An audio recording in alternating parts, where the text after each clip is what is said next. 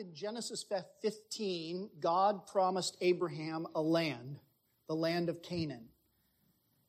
But he promised him that he would not receive that land until, quote, the iniquity of the Canaanites be full, until they filled up the cup of sin. Then, and only then, 400 years later, would they, would his wrath be kindled and would fall upon them, and then Israel would be told to go into Canaan and to kill every man and woman, an animal that would not relinquish that land. Then he warned his people Israel not to rebel against God and not to go after the gods of those people that they just drove out. You just saw the wrath of God on that stuff. Don't be like them, God said.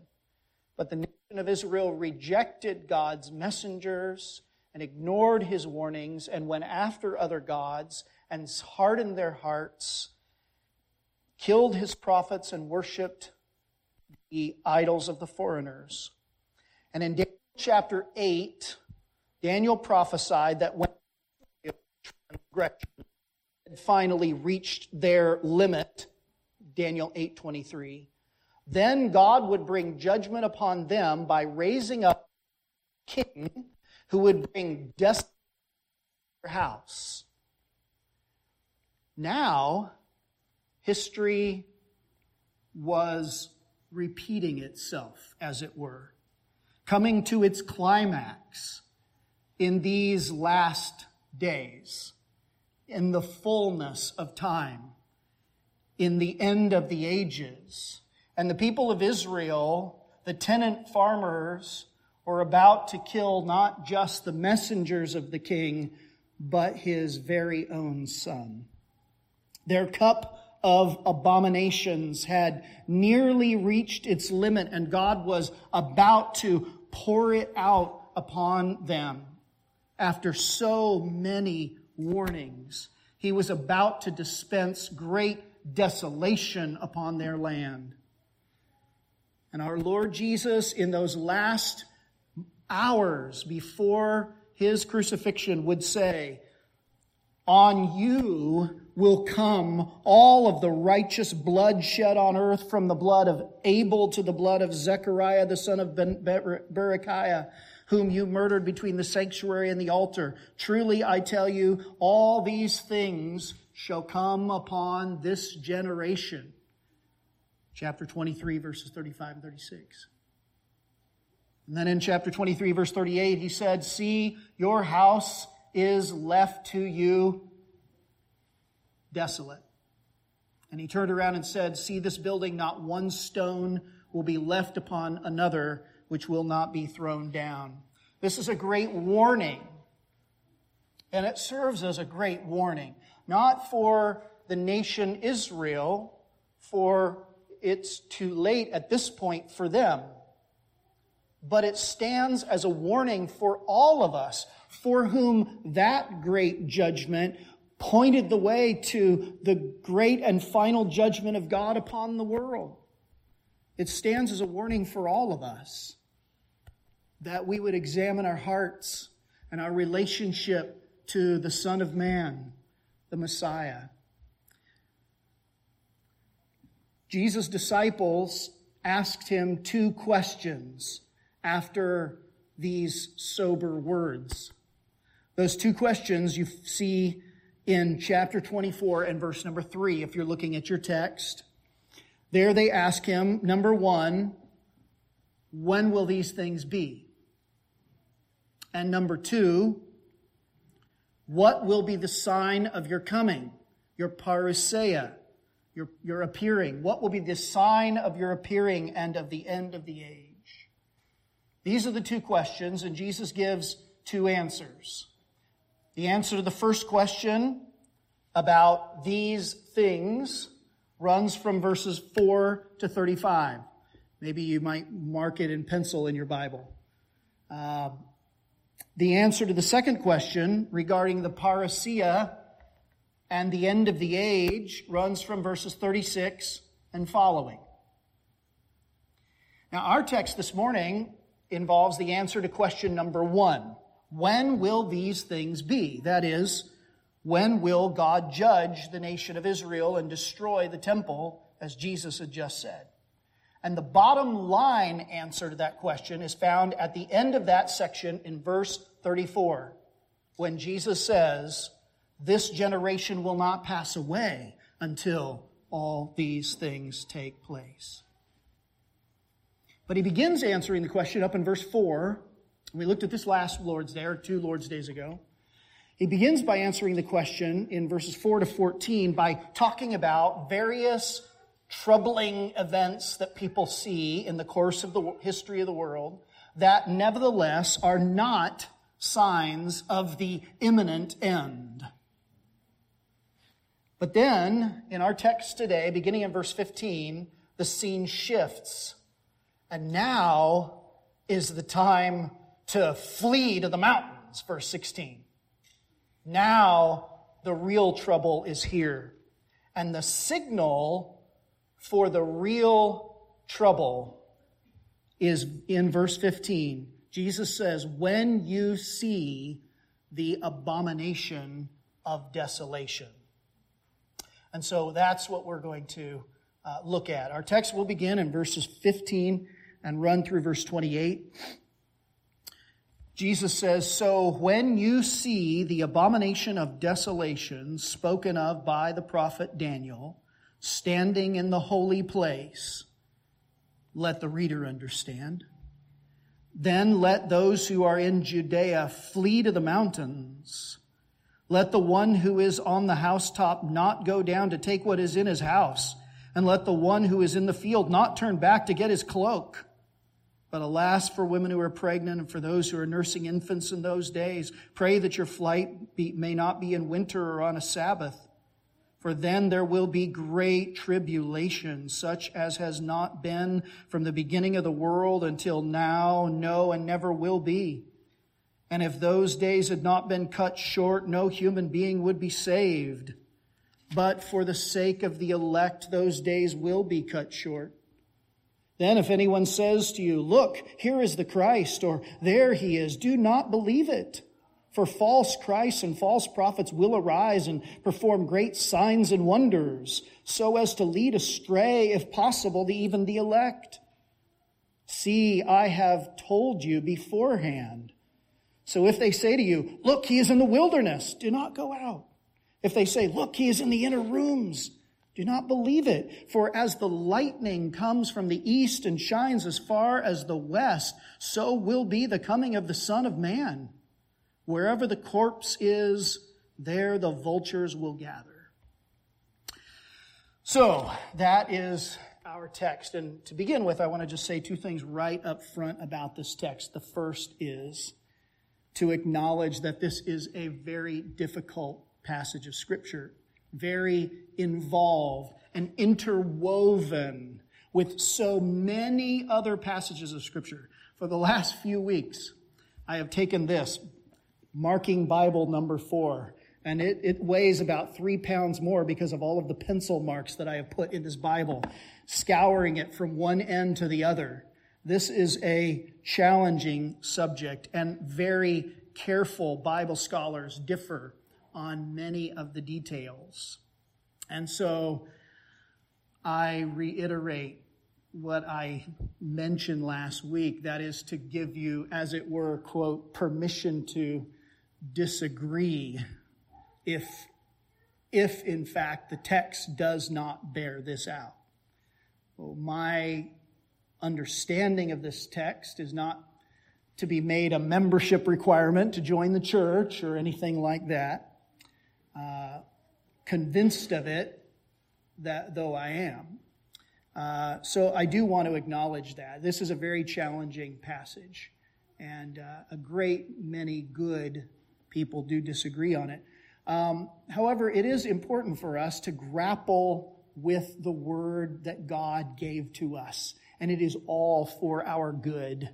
And it is to our detriment to skip over passages and say, well, that's, nitty gritty splitting hairs and we shouldn't worry about that. If it was that nitty gritty that we should worry about, about it, God wouldn't have what? Put it in here. Okay. So we have to balance this, that it's not the most critical aspect of the gospel, and yet it's not unimportant either.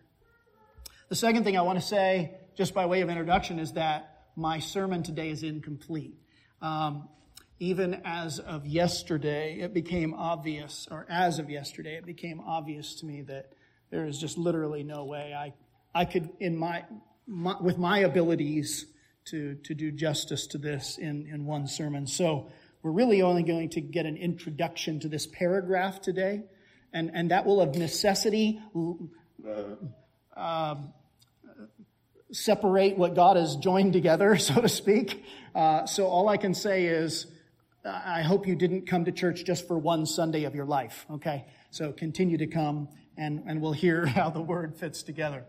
Um, as I say, Jesus gives here in verse 15 the signal event, the signal that judgment is about to fall, that the temple is about to be destroyed, the people should flee to the mountains, get out of Dodge, so to speak. Um, and that signal is what Jesus refers to as the abomination of desolation. And he identifies that as something that was spoken of by the prophet Daniel.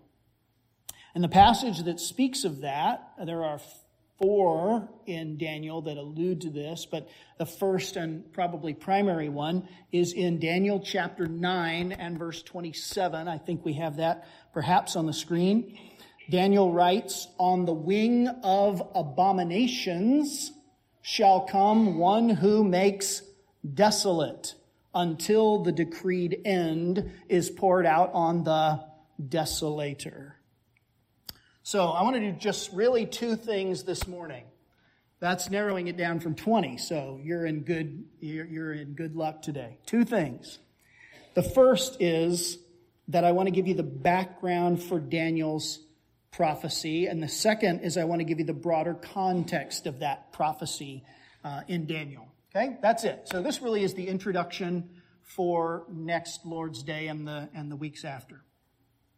First, the background for Daniel's use of these terms. And the two terms that we're talking about are abomination and desolation. Okay? The abomination of desolations. First, let's just take them each one by one. The term abomination is the Hebrew term shikutz. It means, it's usually translated, at least in the ESV, it's usually translated detestable thing. And it refers almost always to an idol. To an idol.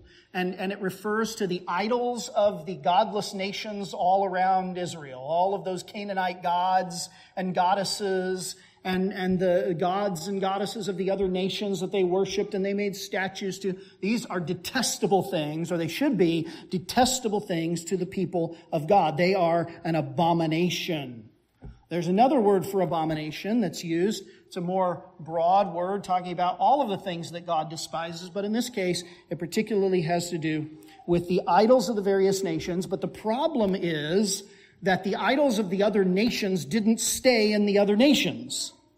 The problem was that Israel adopted them or tried to synchronize the gods of the other nations and the traditions and the rituals of the other gods with the worship of Yahweh, the one true God.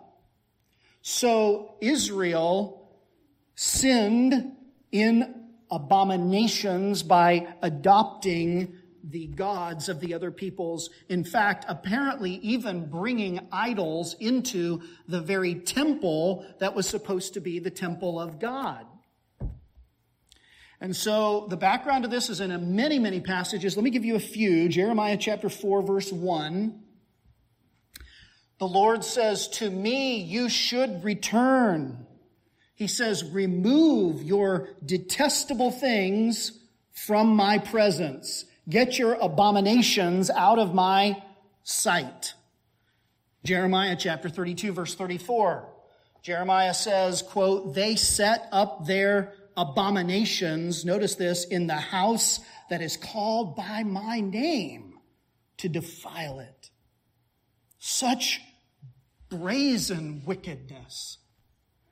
And then Jeremiah chapter 7, verses 30 and following. For the sons of Judah, God says, have done evil in my sight, declares the Lord. They have set their detestable things in the house that is called by my name to defile it. They have built the high places of Topheth, which is in the valley of the son of Hinnom, to burn their sons and their daughters in the fire, which I did not command, nor did it come into my mind. This is part of the ritual of the worship of false gods. Can you imagine that to offer your own children as a sacrifice to that God? This is the way demons work. And God pronounces a judgment upon his people for such an abomination. Look at verse 32. Behold, the days are coming, declares the Lord, when it no shall, excuse me, when it will no more be called Topheth or the valley of the sons of Hinnom, but the valley of slaughter. For they will bury in Topheth because there is no room elsewhere. And the dead bodies of this people, talking about the people of Israel, the dead bodies of this people will be food for the birds of the air and for the beasts of the earth, and none will frighten them away. And I will silence in the cities of Judah and the streets of Jerusalem the voice of mirth and the voice of gladness and the voice of the bridegroom and the voice of the bride, for the land shall become a waste. God is pronouncing that kind of judgment because of abominations. Ezekiel chapter 5, verse 11.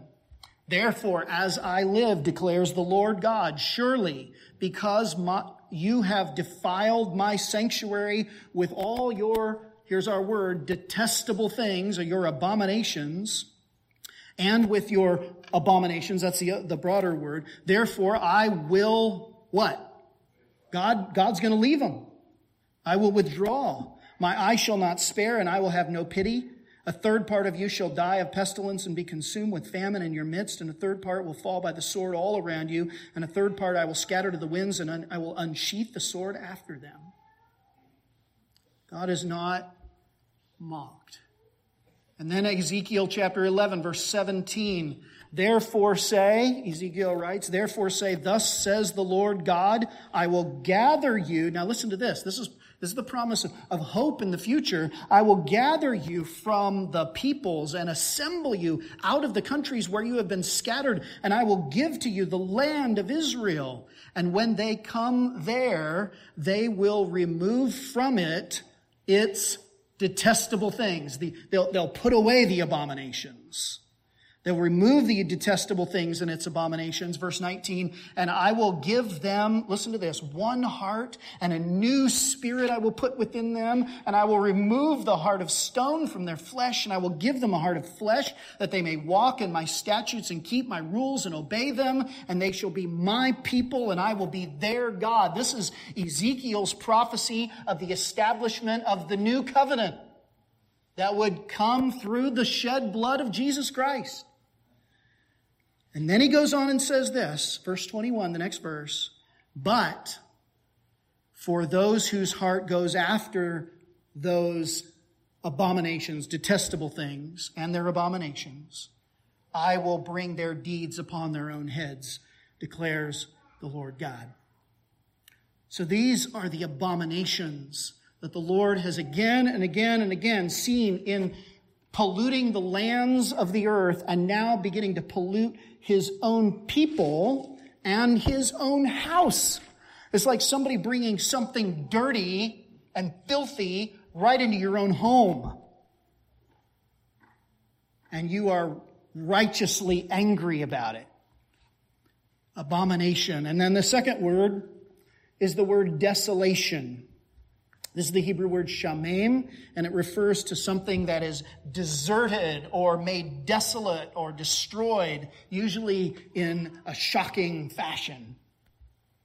The roots of this idea of some uh, a desolation, the roots of this idea go back to the giving of the law to the people of Israel in Leviticus chapter 26. And really, the whole, Leviticus 26 is the whole context um, that whole context there, the whole chapter is the background for Daniel's prayer that leads up to the angelic announcement about the abomination of desolation. So if you want to go back and do a little more study, you can think about the connection of Daniel 9 to Leviticus 26. But let me give you a sample. Verse 21.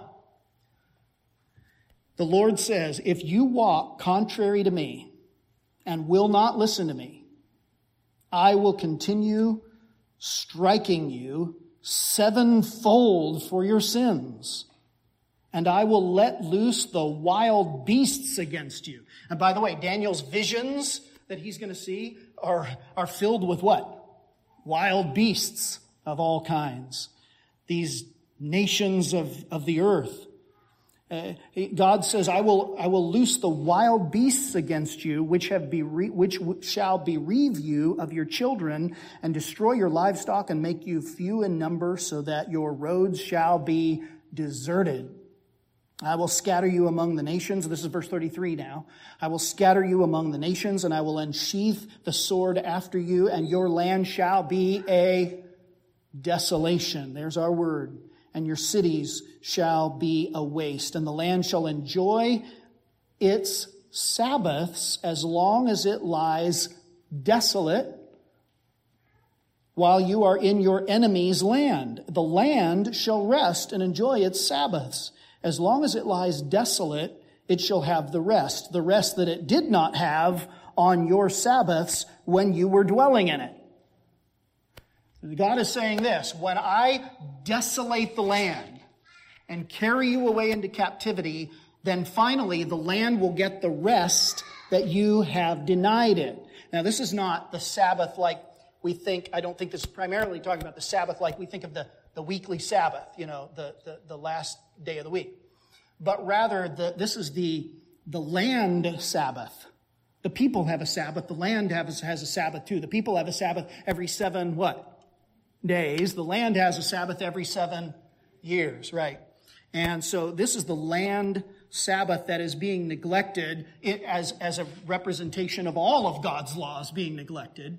And God said, I will bring my judgment upon you, and, and you, you want to withhold the land Sabbath from me? I will, I will get it. and, and I will get it when I remove you, when I make the land a desolation.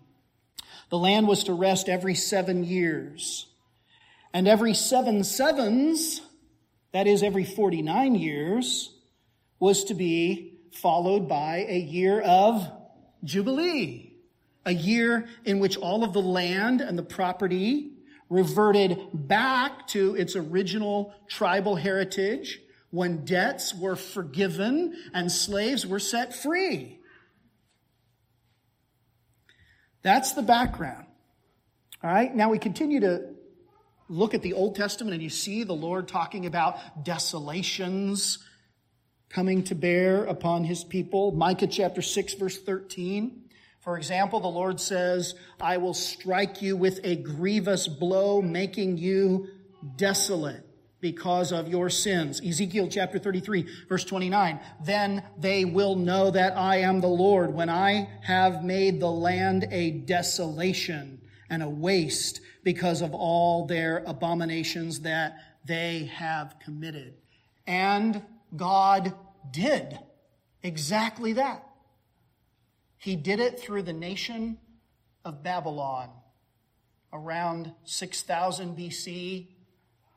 That empire came and destroyed the city of Jerusalem, the temple of the one true God, and carried into captivity the people and left the land a desolation.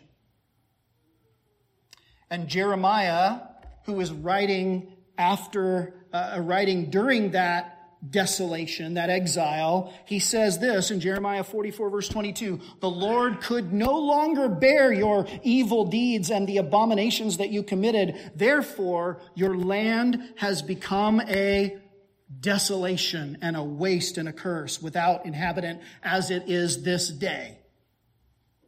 And that was the situation that was still in place when Daniel prayed to the Lord in Daniel chapter 9, verse number 18, and he said, Oh my God, incline your ear and hear, open your eyes and see our desolations and the city that is called by your name. It was Daniel calling out to the Lord from Babylon far away that God would look at the desolations that he had wrought upon the land of the people of God. That is the background for the use of these terms, the way they're being used all through the scripture. This doesn't come out of nowhere. This has a, this has a long history, as you see. The Lord speaking this way to his people. Now I want to turn, secondly, to the broader context of the book of Daniel. And I want to kind of walk you through the book just a little bit this morning. So I would like to have you turn to the book of Daniel. And eh, as you're doing that, you flip over to, let's start with, I would say chapter two would be a good place to look. I'm not going to read a whole lot here, but if you look at your scriptures, if you have a Bible that has headings, you can at least sort of follow the headings and, and get sort of the, what I'm trying to give you is the lay of the land what is this book all about? Daniel is not a haphazard um, collection of random things. It's, it's, it's got a landscape to it. And as if we walk across the landscape, we'll begin to get a, a lay of the land. We get a, a, basic outline of the terrain, and then we can start to focus down on some of the details and understand how they fit into the bigger picture, perhaps. So let me, let me try to give you the broader context then of the book of Daniel. Daniel is written to a people under the judgment of God, uh, written to a people in captivity to both warn them and be a reminder of the judgment of God on the one hand, but also to encourage them on the other, to encourage those with ears to hear. It's a warning, on the one hand, that God judges abominations with desolation and destruction. On the other hand, it is an encouragement that in spite of the domination of those godless nations over their land, that the Messiah's kingdom would conquer them all and would rule eternally. Now, chapter 2 gives us um, the record of a dream, one of several dreams in the book, right? We go to read Daniel and we're like, oh, great, another dream. What do I do with this? Got some more toes and horns now, huh? So this is the first dream in the book, Daniel chapter 2, and Nebuchadnezzar has a dream of a great statue. You probably remember this from the Sunday school flannel graph lessons. Daniel dreams of this great statue and it's made up of different types of materials. And the statue, Daniel tells him, is representative of four kingdoms. Four successive kingdoms are the grand scheme of the book of Daniel.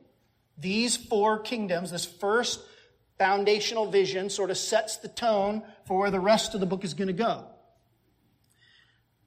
Most interpreters believe these four kingdoms to be first, well, the first is easy. That one Daniel identifies. It's your kingdom, Nebuchadnezzar. It's the kingdom of Babylon.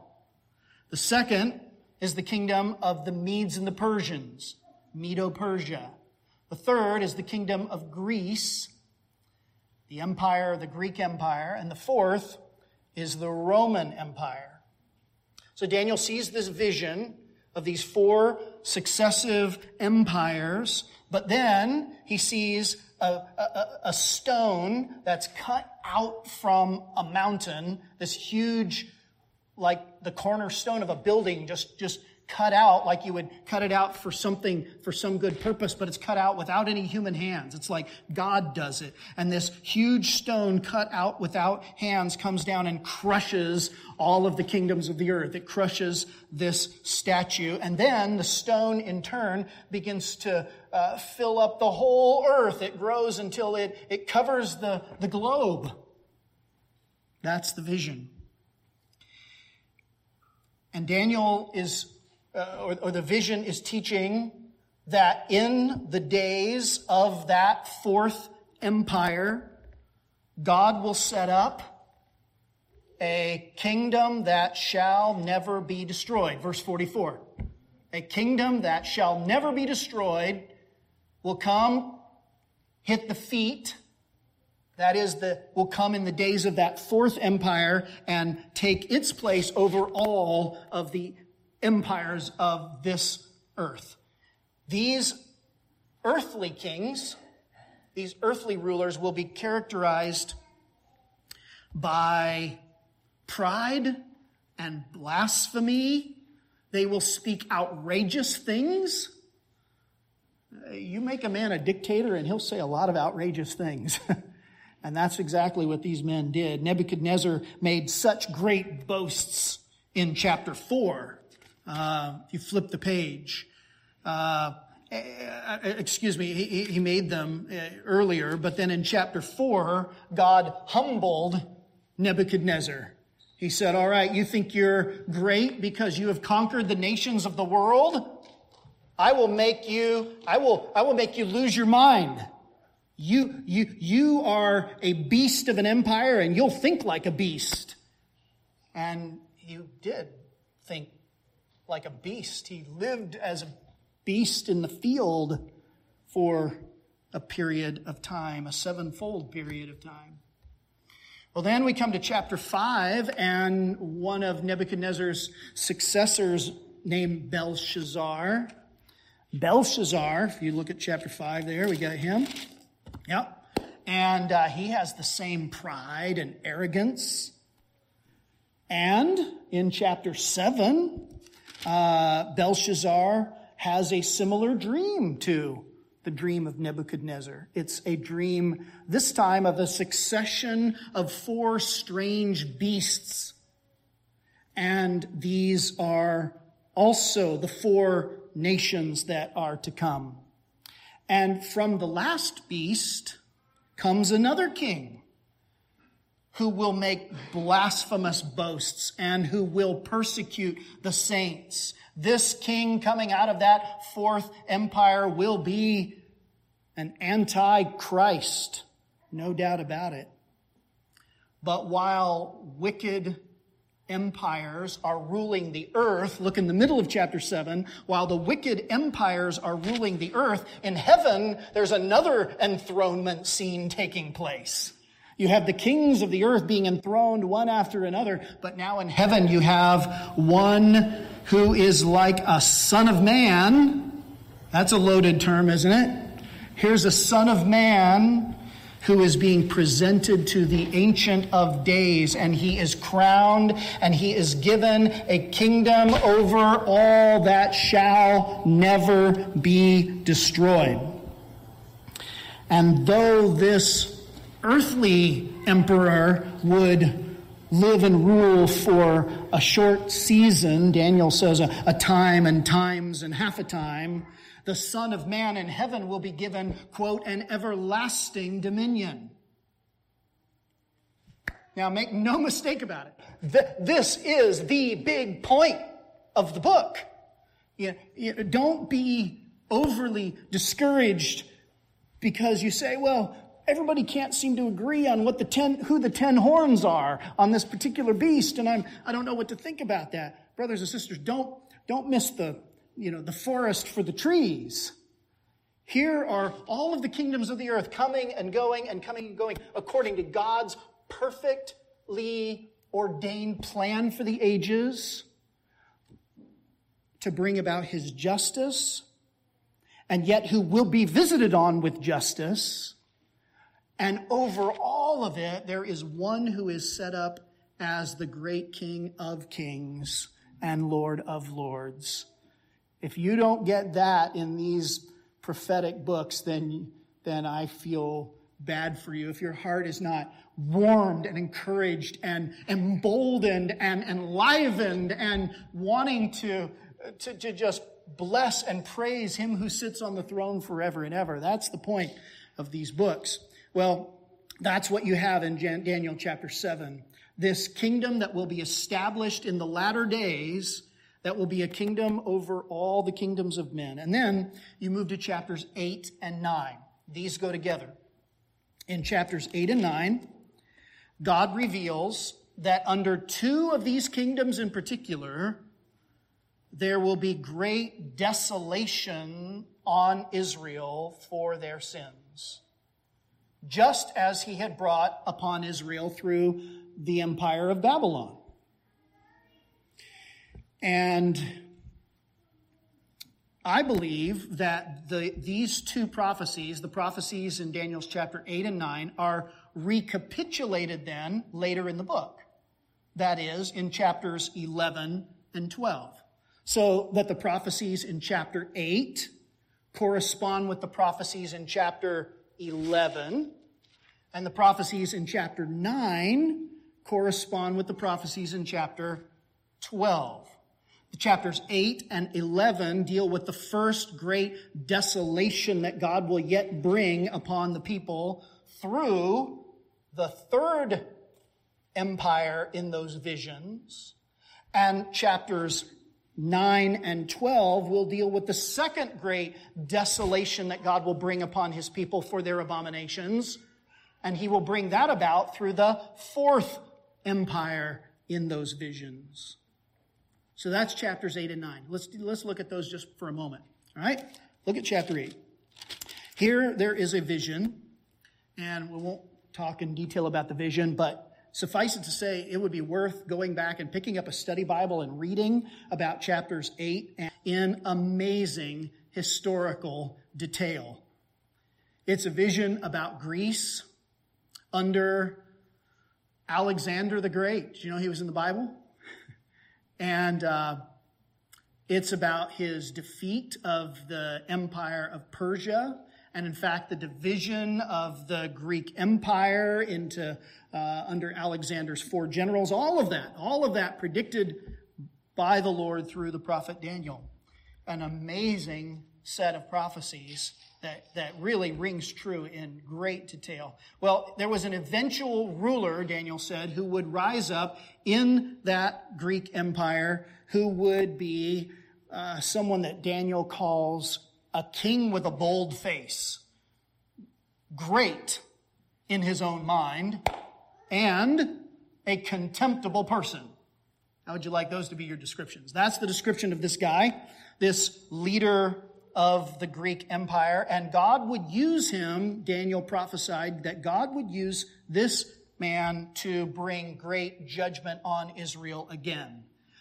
By his hand, if you're in chapter 8, you can look at verse 11. By the hand of this ruler, verse 11, the regular burnt offering was taken away and the sanctuary overthrown. That's a great desolation. And then in chapter 8, verse 13, this is the transgression that makes desolate, and the giving over of the sanctuary and the host to be trampled underfoot. And that would happen for a period of time before ultimately being restored. That is, the temple uh, would be restored, uh, the city would be retaken, the temple restored, and the king, that evil king, broken, according to verse 25, broken but by no human hand, which reminds us of the, of the great stone, right, cut out without hands. This is a divine uh, judgment. So God judges his people with a wicked ruler, and then he turns around and judges the wicked ruler who thinks that he's greater than any God on the planet, in, in the world, right? That's the way God deals with people. Over and over again, you see that as the Old Testament unfolds.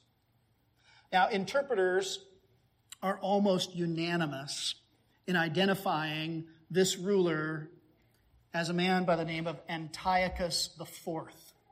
Antiochus IV ruled in the Greek Empire, part of the Greek Empire, from 175 to 164 BC. And like Nebuchadnezzar and Belshazzar before him, he boasted great things. Know what he put on his coins? God made manifest. That was his title. God made manifest. Theos Epiphanes. In fact, he's usually called Antiochus Epiphanes. Oh, yeah, there we go. I forgot I had the coin. Uh, Antiochus Epiphanes, um, which interestingly, epiphany, the Greek word, is actually one of the three terms that is used for the second coming of our Lord in glory. Such was the hubris of this man. And once again, he is a tool of God's judgment. Under Antiochus, uh, his armies, they capture Jerusalem, they massacre many of its citizens, and he plunders and defiles the temple of Jehovah, ending the regular worship there. And if you want to read more, you can go to the Apocrypha, to the books of Maccabees, uh, which are not inspired, canonically inspired books, and yet um, seem to give a lot of the background here for this. Um, if you ever, well, everybody's heard of Hanukkah. Uh, Hanukkah is the Jewish celebration of the, the cleansing of that temple uh, from the desolation that Antiochus Epiphanes brought upon it. Right? So that's, that's chapter 8. Now, chapter 9 then moves to the second great historical desolation, of which the first will be merely a foretaste. Now, in chapter 9, there are some people that believe that chapter 9 is just continuing to talk about the work of Antiochus and his um, uh, attacks on the people of God. But I think it is rather an enlargement on chapter, uh, and it's an enlargement from the vision back in chapter 7, where there was a ruler from a fourth kingdom, not the third, but a fourth kingdom, who would um, also speak great blasphemies against God and uh, be a uh, thorn in the side of God's people. All right, you still with me? Everybody get lost? okay. Um, all right, so this is chapter 9, and we are talking about this fourth uh, kingdom and this second great historical desolation. This revelation in chapter 9 comes while Daniel is praying. And there, Daniel realizes that they're getting near to the end of the 70 years of captivity that were prophesied by Jeremiah and uh, he he knows they're getting close. It's not sure when it's going to end, so he begins to pray. I mean, the, the 70 years is, is, probably a round number. It was probably actually something like 66 years or something like that in captivity. But but Daniel knows it's you know the, the time is is near. The prophecy is is is close, um, and and so he begins to to pray. And, and he confesses Israel's sin, that, that the reason they're in captivity is right. God is just, right? If you look at chapter 9, uh, or chapter, uh, yeah, 9 verse 11, he says, and the curse and the oath that are written in the law of Moses, the servant of God, have been poured out upon us because we have sinned against him. He knows that they have what they deserve. They deserve this desolation because of their abominations. In Leviticus chapter 26, remember that the failure to observe the land Sabbath every seven years, uh, Daniel is saying the, the, the judgment that was promised because of that back in the law, that's coming upon us. And by the way, that's the way that the Jewish Bible ends. The Hebrew Old Testament ends this way in Second Chronicles chapter 36, verse 20. God took into exile, I think we have it on the screen. God took into exile those who had escaped by the sword, and they became servants to him and to his sons until the establishment of the kingdom of Persia to fulfill the word of the Lord by the mouth of Jeremiah until the land had enjoyed its Sabbaths. All the days that it lay desolate, it kept the Sabbath to fulfill 70 years. That's the way the Hebrew Bible ends. Okay? In fact, well, I'm going to lose all track of time. Um, so, in the midst of this prayer, Daniel is praying. The angel Gabriel appears to him. And here's the prophecy now, beginning in verse 24. This is the one everybody knows, the famous 70 weeks, this great and mysterious vision or prophecy. The Lord, uh, the, the angel says to him, 70 weeks, or literally 77s. And remember the, the references to the land Sabbath every seven years. 77s are decreed about your people and your holy city to finish the transgression and to put an end to sin and to atone for iniquity, to bring in everlasting righteousness, to seal both vision and prophet, and to anoint a most holy. Verse 25, know therefore and understand that from the going out of the word to restore and rebuild Jerusalem to the coming of the anointed one, a prince, there shall be seven weeks. There, then for 62 weeks it shall be built again with squares and moat but in a troubled time. And after 62 weeks, an anointed one shall be cut off and shall have nothing. And the people of the prince who is to come shall destroy the city and the sanctuary. Its end shall come with a flood, and to the end there will be war. Desolations are decreed. There's our word again. Verse 27. And he shall make a strong covenant with many for a week, and for half a week he shall put an end to sacrifice and offering. And on the wing of abominations shall come one who makes desolate until the decreed end is poured out on the desolator. Now, we try to just deal with that in the last little bit of time we have. You still there? Okay, you wiggle around a second. All right, breathe a little bit. Okay. This is not hard necessarily. It's just lots and lots of details, right? But I hope that you'll walk out with uh, at least the big picture of where this passage is going and how our Lord is using it. And I think we should all be agreed. However, our Lord uses Scripture is the way that what? That we ought to use it, right? yeah, I think so. Um, so, verse 20, uh, verse 24. So 70 weeks are determined, uh, decreed for the people and the holy city. 77s, 490 years, decreed time frame for the Jewish nation and the city of Jerusalem. And that time, the vision says, begins with the decree to go back and restore Jerusalem. Now, there are several decrees. Uh, while the people of Israel are in Babylon, there are several decrees as far as going back into the land and rebuilding the temple and rebuilding the city. Um, but one of the most explicit with regarding to rebuilding the city is probably the decree from Artaxerxes in 547 BC. 69 sevens, that is 483 years, from that date brings you right into the time of our Lord, AD 26 to be exact, which is likely the first year of Jesus' public ministry. That is, that time when Jesus was baptized, when he was anointed by the Holy Spirit, right? Now, that fits in with one of the purposes for this time frame. Notice verse 24. Verse 24. Everybody see it? The purposes for this time are to finish the transgression, to put an end to sin, and to atone for iniquity. These are the negative things that our Lord does away with in his suffering for sin, I believe. He finishes transgression, puts an end to sin, and atones for iniquity.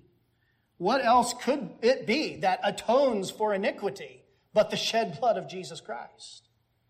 And positively, this vision asserts that Christ would, quote, bring in everlasting righteousness, that is, to all who would believe. Secondly, to seal or to confirm or to fulfill the visions and the prophecies of the Old Testament, which our Lord did in full. And thirdly, to anoint the most holy place. Or if you have an ESV, drop down the little footnote. It says it can be read, it's to anoint the most holy one. So to anoint the Holy of Holies, the most holy place, the temple, or to anoint the most holy one. Which is it? Uh, does it matter? Because for us, the anointed one is the anointed place. It is the anointed Son of God who is the temple of his people. Now, verse 25, he says, Know and understand that from the going out of the word to rebuild Jerusalem to the coming of an anointed one, which if you transliterate it is just the word what? It's the word Messiah. Okay. Some versions have that. Messiah. Till the coming of the Messiah, the prince, there shall be, he's already said it's going to be 70 weeks. Now he tells you kind of a little breakdown, okay? From, from the, from the end of the, the, uh, captivity until the coming of the Messiah is going to be 70 weeks. And he splits it up this way. Seven weeks, which is probably the, the time that it took to rebuild the city after the Babylonian captivity and then 62 weeks during which that rebuilt city would, would stand in a troubled time. That, so seven weeks of years or 49 years and then 62 weeks of years, totaling 69 weeks so far, and then one final week at the very end. And that brings us then to verses 26 and 27, which have our key phrase, abomination of desolation. And this is where we're driving to verses 26 and 27. I'm going to put them on the screen because these two verses tell us what comes after the 69th week, right? What comes after it. And those 62 weeks, he says this is what comes after the 62 weeks, which of course are preceded by the seven weeks, makes 69 total. Um, and these two verses form a kind of Hebrew parallelism. We're all familiar with Hebrew parallelism. If you read the Psalms or the Proverbs, right? He'll say one thing and then another, and then he'll re-say the first thing and he'll re-say the second thing.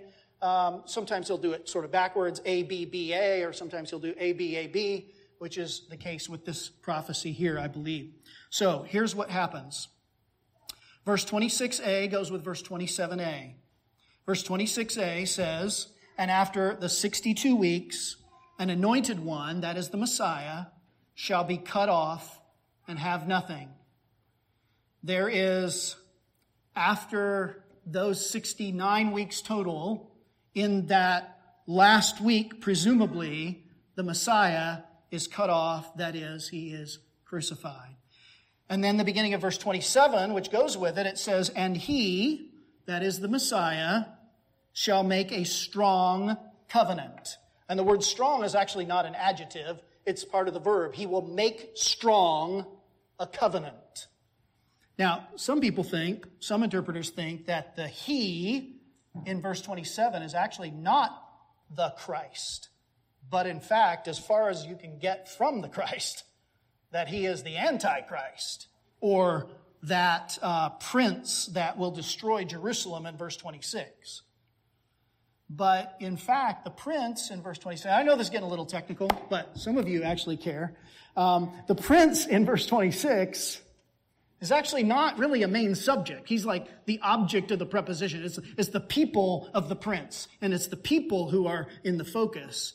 Uh, of the prince is, is just, you know, reminding us who these people are. And uh, so, so that's plural, and the subject in verse 27 is singular. He shall make a strong covenant with many for one week. That is, I think, our final week of those 70 weeks. There it is. He will make a covenant in that very end. The covenant will be established at the end of this period of time. Messiah will come. The covenant will be established. And then it says, and for half a week, he shall put an end to sacrifice and offering. Because in that last week, the Messiah is cut off. He is cut off by those to whom he came. After, it's as if he's cut off midweek so to speak. Three and a half years of public ministry, rejected and rejected and rejected by those he came to.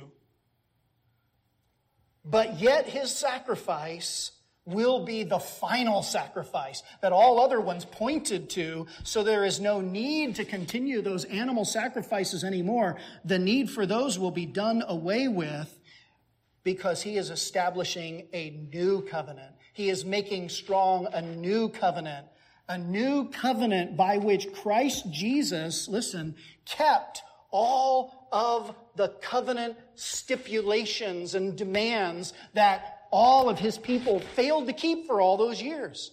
They committed an abomination after abomination. He perfectly obeyed every stipulation of the covenant. And not only that, but then he also bore the curse for covenant unfaithfulness. He bore the curse for his people. He obeys on their behalf and he suffers on their behalf in the establishing of a new covenant, a new way of being related to God, not in terms of your own personal merit, but rather in terms of the merit of someone else, the merit of Jesus Christ himself. This, I think, is where this passage is driving. All of these passages, in fact, the whole of the Bible is ultimately pointing to Jesus Christ as the blazing heart and center now, there is an, one other event the angel prophesies that will also take place after those weeks. And he doesn't say with this one how long after those 69 weeks this will take place. The first one he does, he identifies it within that last week, but the second he does not. And this is that B part, right? And what's happening here? Now, this is where we're going with Matthew. The angel says, verse 26b, and the people of the prince who is to come shall destroy the city, that is the city of Jerusalem, and the sanctuary, that is the temple. But its end shall come with a flood, and to that end there shall be war. Desolations are decreed. That's the word Jesus uses in Matthew 24. And then in the end of verse 27, he comes back to this he says, and on the wing of abominations, that is, the sins of Israel have brought this upon them, on the wing of abominations shall come the one who makes desolate until the decreed end is poured out on that desolator. Once again, the same pattern of all the scriptures. God will judge his people with a foreign power, and then he will judge that foreign power for its own pride and sinfulness. And Jesus citing this passage, looks at those people in front of him and he says, All these things will come to pass on this generation. And when you see the abomination of desolations, run for the hills because God's judgment is about to fall. And Luke, I think, makes it explicit when in Luke chapter 21, verse 20, Instead of Jesus saying, when you see the abomination of desolations, Jesus says this, when you see Jerusalem surrounded by armies, then you know that its desolation has come near. Daniel's prophecy, in other words, Daniel's prophecy is a prophecy of the judgment of God. But it's also at the same time a prophecy of blessing. Because what is the crucifixion of Christ? But the greatest demonstration of both God's judgment and also the blessing of God. What is the coming of Christ and, and the response to Him, but, but the greatest blessing that the world has ever known? And yet, what is it to those people who uh, were eyewitnesses to the Savior but the greatest condemnation that would ever come on their head for their rejection of him. Those 77s, and we're just about done, those 77s were Jeremiah's 70 year judgment made sevenfold. Right? This was ultimate judgment that was about to fall. Not just 70 years, like the Babylonian judgment, but 77-fold judgment. This is the great judgment. Remember Leviticus chapter 26. God will bring your judgment sevenfold upon your head. And it would end in desolation. And again in destruction and the end of the temple and the sacrifices and the offerings. But at the same time, it would be, according to Daniel's prophecy, a an atonement for iniquity and everlasting righteousness. And it would bring in a better temple and a better sacrifice and better offerings. It would be the year of Jubilee. Remember how that came about every, after every 49 years, then you had the year of Jubilee. This is the ultimate Jubilee.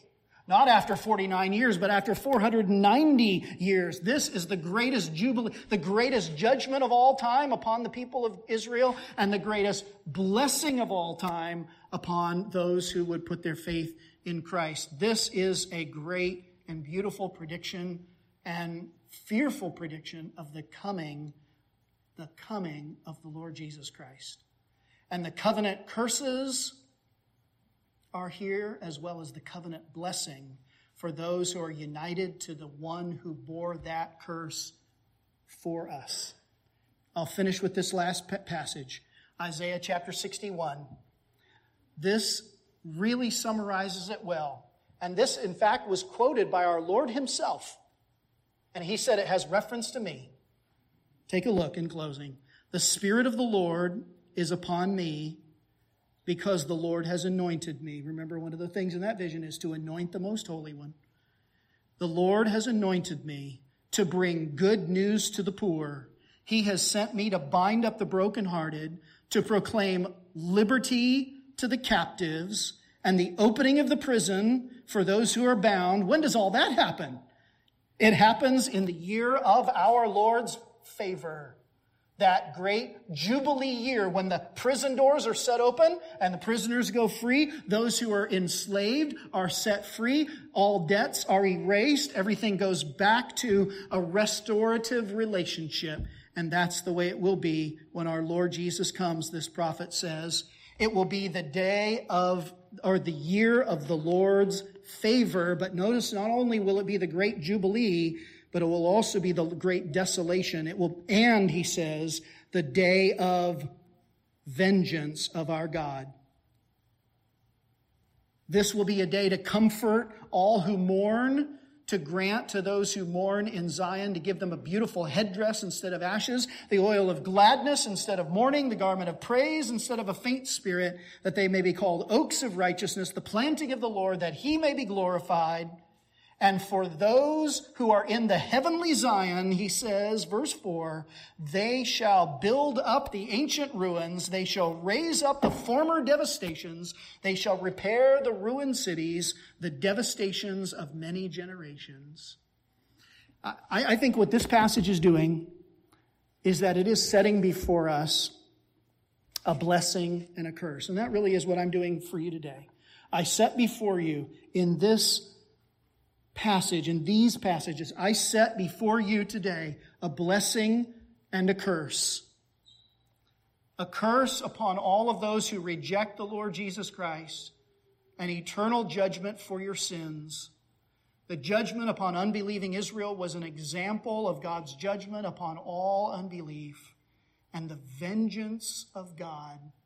This passage says the, right, the righteous revenge of God will fall on those who reject him. But, notice this, for all who believe, Christ became a curse for them, and they enter the eternal year of Jubilee, where there is liberty for those who were slaves to sin, slaves to death, slaves to the enemy, the year of the favor of God upon you for all eternity because of the Lord Jesus Christ. May it be that you put your faith and trust in Him. Heavenly Father, thank you for this word. And Lord, I pray that the message of this word, that you would cause it right now to come home to us all that we would not be caught up and lost in all of the details. But Father, let us see the weightiness of dealing with the Lord Jesus Christ. And I pray that every one of us would respond to him with faith. We ask you for it. We wait upon you now that you would grant faith in the hearing of your word through the power of your Holy Spirit. We pray it in Christ Jesus' name. Amen.